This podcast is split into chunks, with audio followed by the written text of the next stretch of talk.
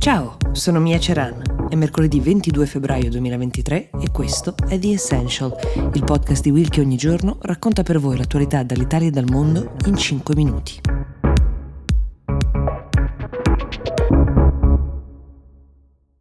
Ieri vi ho lasciato in attesa di sapere che cosa avrebbe detto Putin nel suo discorso alla nazione, il primo tra l'altro dall'invasione dell'Ucraina un anno fa parlava, lo ricordiamo, anche dopo la visita molto significativa di Biden che sfidando il tema diciamo, della sicurezza è comparso a Kiev al fianco di Zelensky, quindi c'era anche una risposta diciamo, da attendere. Nessun annuncio eclatante, nessuna mano tesa, nessuna apertura ad una trattativa prosegue, questo detto Putin. L'operazione militare speciale è ancora in voga, tra l'altro questa perifrasi, nata per liberare il Donbass, cioè la regione dell'Ucraina in cui si trovano le repubbliche filorusse, quelle autoproclamate di Donetsk e Luhansk, è tornato ancora una volta Putin sul tema del regime neonazista ucraino, come lo definisce lui, cercando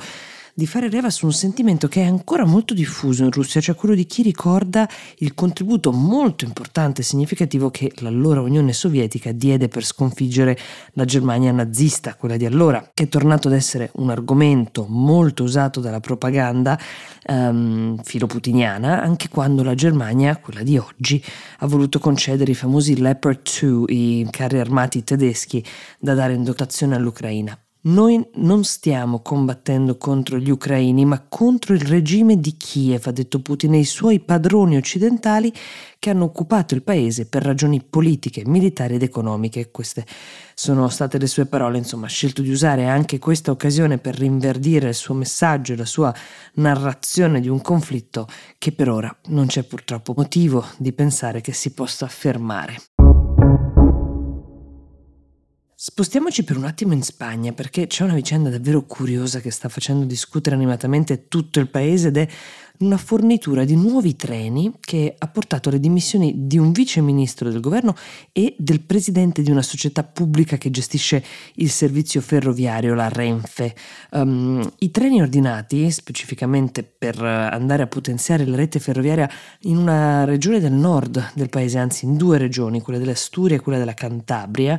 sono infatti troppo grandi per attraversare alcuni dei tunnel che andrebbero ad incontrare. Mm, contate che queste sono regioni molto montuose e ostiche, alcuni di questi tunnel sono stati costruiti nell'Ottocento. Il progetto di ammodernamento era partito tre anni fa, era un progetto molto ambizioso che avrebbe dovuto mettere in comunicazione una parte del paese in cui il trasporto era più difficile Pensate ad esempio quanto possa beneficiare una città o una regione dall'arrivo di una linea ferroviaria moderna, basti pensare a quelle città italiane ad esempio servite dall'alta velocità. Ecco, questa era la speranza nell'investimento da 258 milioni di euro fatto dallo Stato. Fortunatamente ad un certo punto qualcuno si è accorto che questi treni progettati non sarebbero così passati uh, dai tunnel e tutto è stato interrotto prima dice il governo, che i treni venissero costruiti, anche se una parte dei lavori sulle infrastrutture invece erano stati già avviati.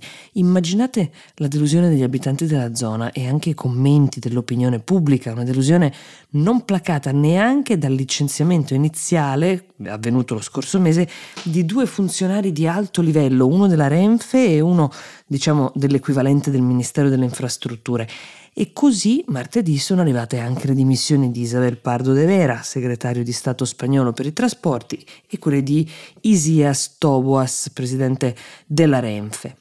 Pedro Sánchez, il primo ministro spagnolo che guida una coalizione, lo ricordiamo, eh, a trazione socialista, ha aggiunto che viaggiare in quelle regioni con i conseguenti disagi e ritardi, se non altro, sarà gratuito per i cittadini fino al momento in cui il servizio non verrà adeguato e ripristinato. La stima è che quello però possa avvenire non prima del 2026, in tre anni. Il governo inoltre ci tiene a far sapere che nessun soldo è stato ancora speso per la costruzione di questi treni sbagliati, chiamiamoli così, perché stiamo parlando ovviamente di soldi dei contribuenti, quindi di gente che vota e il danno principale è il fatto di dover stracciare di fatto il progetto e ricominciare da capo a lavorarci. Da qui i tempi piuttosto lunghi di cui vi parlavo, che ci vorranno prima che gli spagnoli possano viaggiare in modo moderno da e per le Asturie e la Cantabria. The Essential per oggi si ferma qui, io vi do appuntamento domani e vi auguro una buona giornata.